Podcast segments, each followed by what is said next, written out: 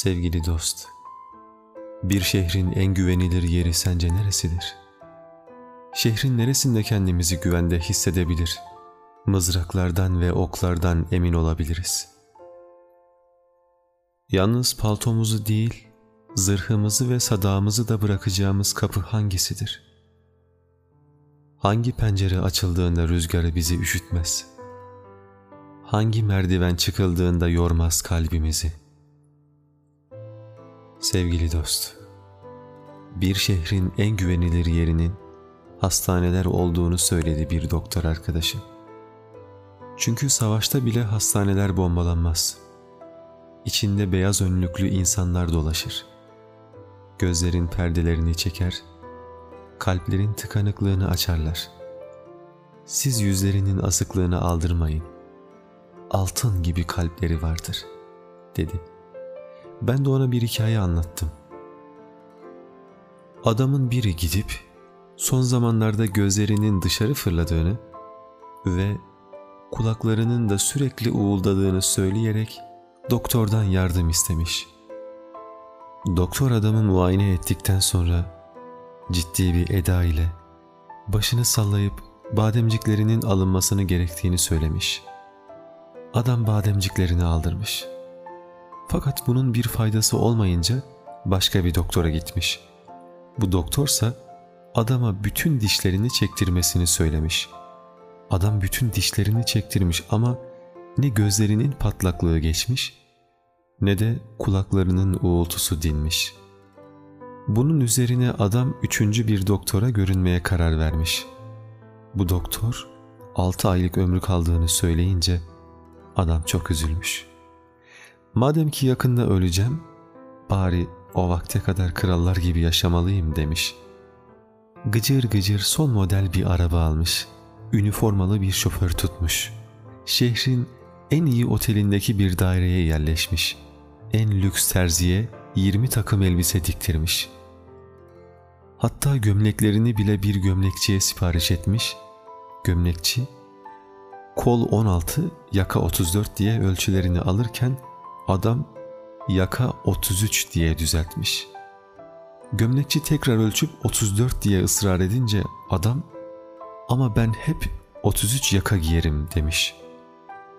Bunun üzerine gömlekçi omuz silkip siz bilirsiniz ama ben sizi uyarıyorum. 33 yaka giymekte devam ederseniz gözleriniz patlar, kulaklarınız da uğuldar demiş. Sevgili dost, gardiyanlık yapan bir arkadaşımsa bana bir şehrin en güvenilir yerinin hapishaneler olduğunu söyledi. Yüksek duvarlar, dikenli teller, parmaklıklar ve kilitler mahkumları koruyormuş. Aslında mahkumlar şehrin en seçkin insanlarıymış. Diğer insanlara göre suç gibi görünen fiiller aslında hayatın tabii bir parçasıymış. Bu sözleri üzerine gardiyan dostuma da şu hikayeyi anlattım. Yalnız yaşamaktan bıkan bir çiftçi şehre gitti. Bir kız bulup evlendi. Karısını tek atlı arabasına bindirip çiftliğinin yolunu tuttu. Yolda atın ayağı takılıp düşer gibi oldu. Çiftçi, bu bir dedi.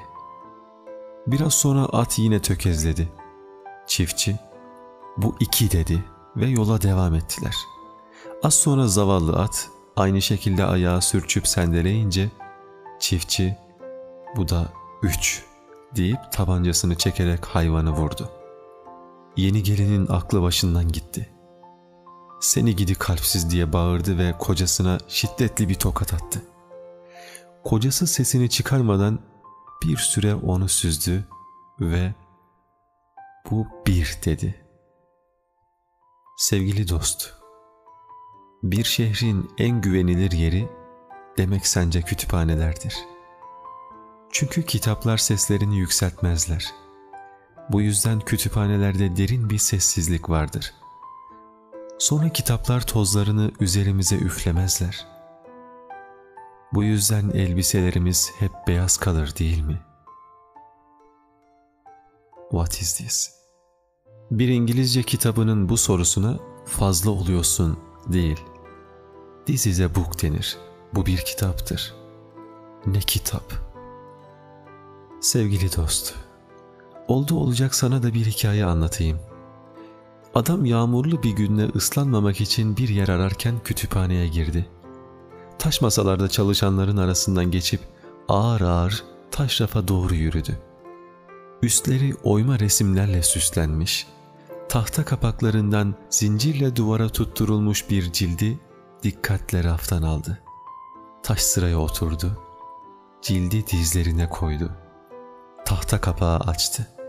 Gözleriyle bile örselemekten korkarcasına bir huşu içinde papirüs üzerine elle yazılmış metni okumaya başladı. Bir şehrin en güvenilir yeri sence neresidir?